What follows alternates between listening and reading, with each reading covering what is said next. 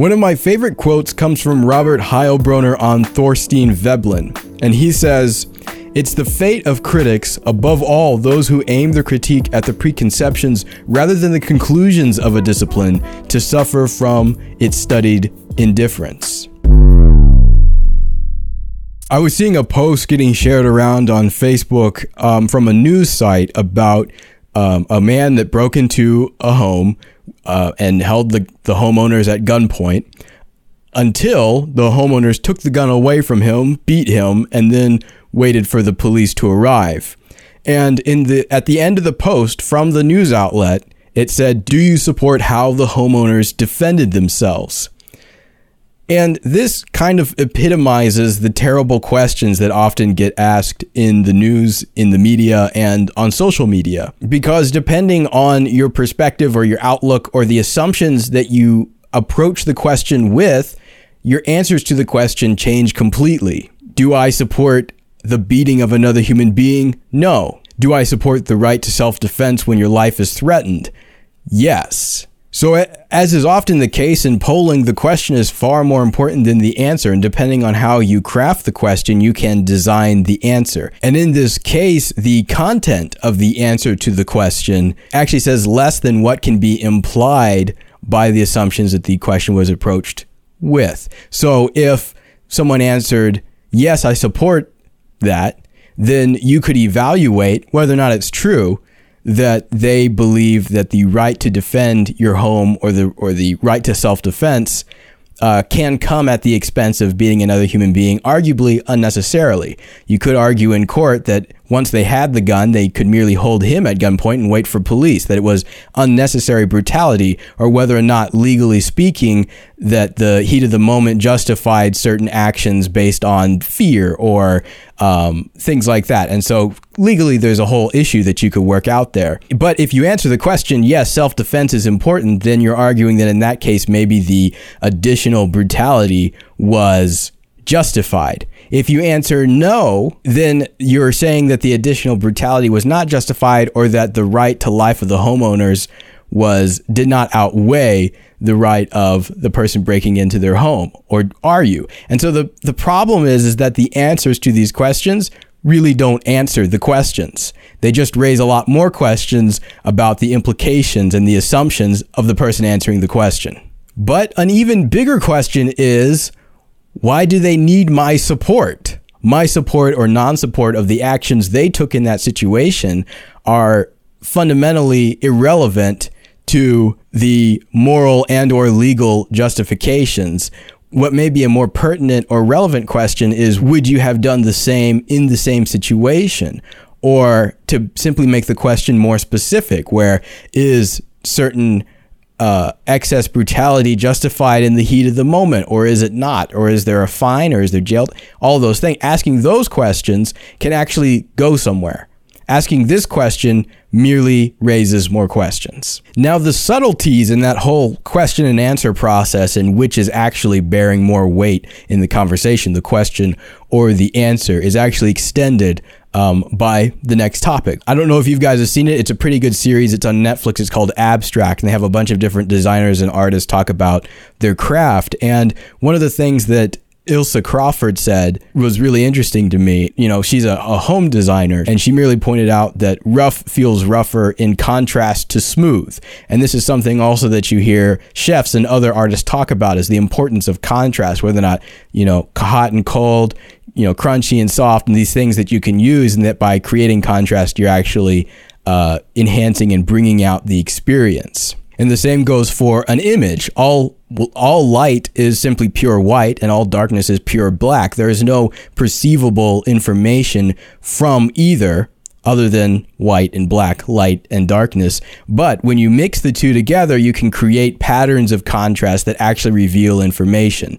So in an image, the contrast is effectively what it is that you're seeing. Now, this is not to say that a, that an object or an entity or a concept is defined by its opposite, but merely that it is more clearly revealed to us by its opposite. So, rough doesn't become not rough because smooth does not exist, but you can understand what rough is because you know what smooth is. But is rough actually rougher in contrast to smooth? As in to say, objectively, did that object become rougher merely because you were also in a short time frame experiencing the opposite? And the answer, of course, is no. The objective reality of that didn't change. What changed was how close opposite experiences were brought together that created a clarity that this is smooth, that this is rough, this is crunchy, this is soft, this is light, this is dark. It's actually bringing those experiences together that creates clarity, but it doesn't actually change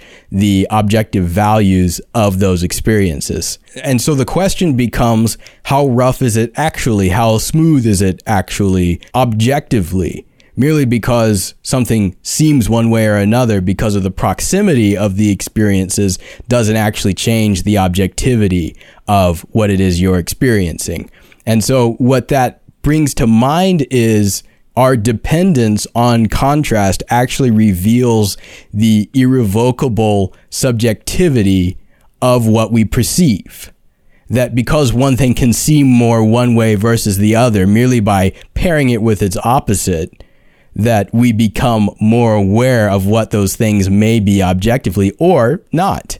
But that subjectivity is completely present and totally unavoidable. And just just like with asking questions, that depending on the question you ask, you're actually in many ways crafting the answer. And in the same way, what we often experience and perceive and observe may not actually be what we experience, perceive, and observe. It may not be objective reality. It is merely our perception's construction of what of our experience. And all of this ties in really well to the final topic, which is a question that was sent in by someone who preferred to remain anonymous, which is simply do we change what it is we're observing by observing it? In physics, this is known as the observer effect. And the foundation of the observer effect comes from quantum physics and in the measurement of electrons.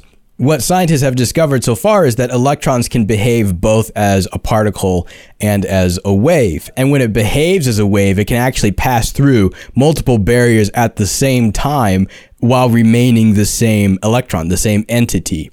However, they discovered that when they used their tools to observe the electron, that it behaved as a particle, and so concluded that the actual observation of the electron changed the behavior of the electron, which means that the observation of the object affected the object and actually, therefore, distorted our observation of it. And in the studies, they also discovered that as the level of observation increased, so did the effect on the object being observed. Now, this idea in quantum physics has been uh, reappropriated in very Oprah-esque ways to say that you know your belief can create reality, um, which really is just looking at it in the way it actually lines up with the theory is effective to saying that if we measure hard enough, that will be the reality of the object. And so, in terms of the actual physics of the idea, it's totally absurd.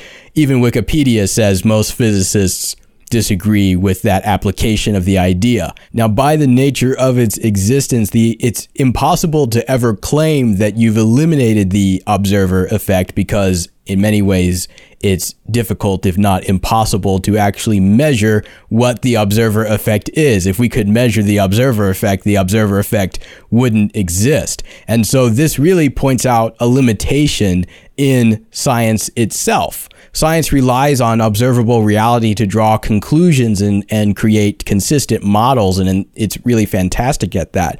But when you start to get at these quantum levels and understand that the actual act of science itself is manipulating the matter that we are attempting to observe, it points to the existence of truths and realities that are unobservable. What's really fascinating about this as well is that effectively what the scientists were looking for when analyzing electrons in this way is they're trying to observe the noise.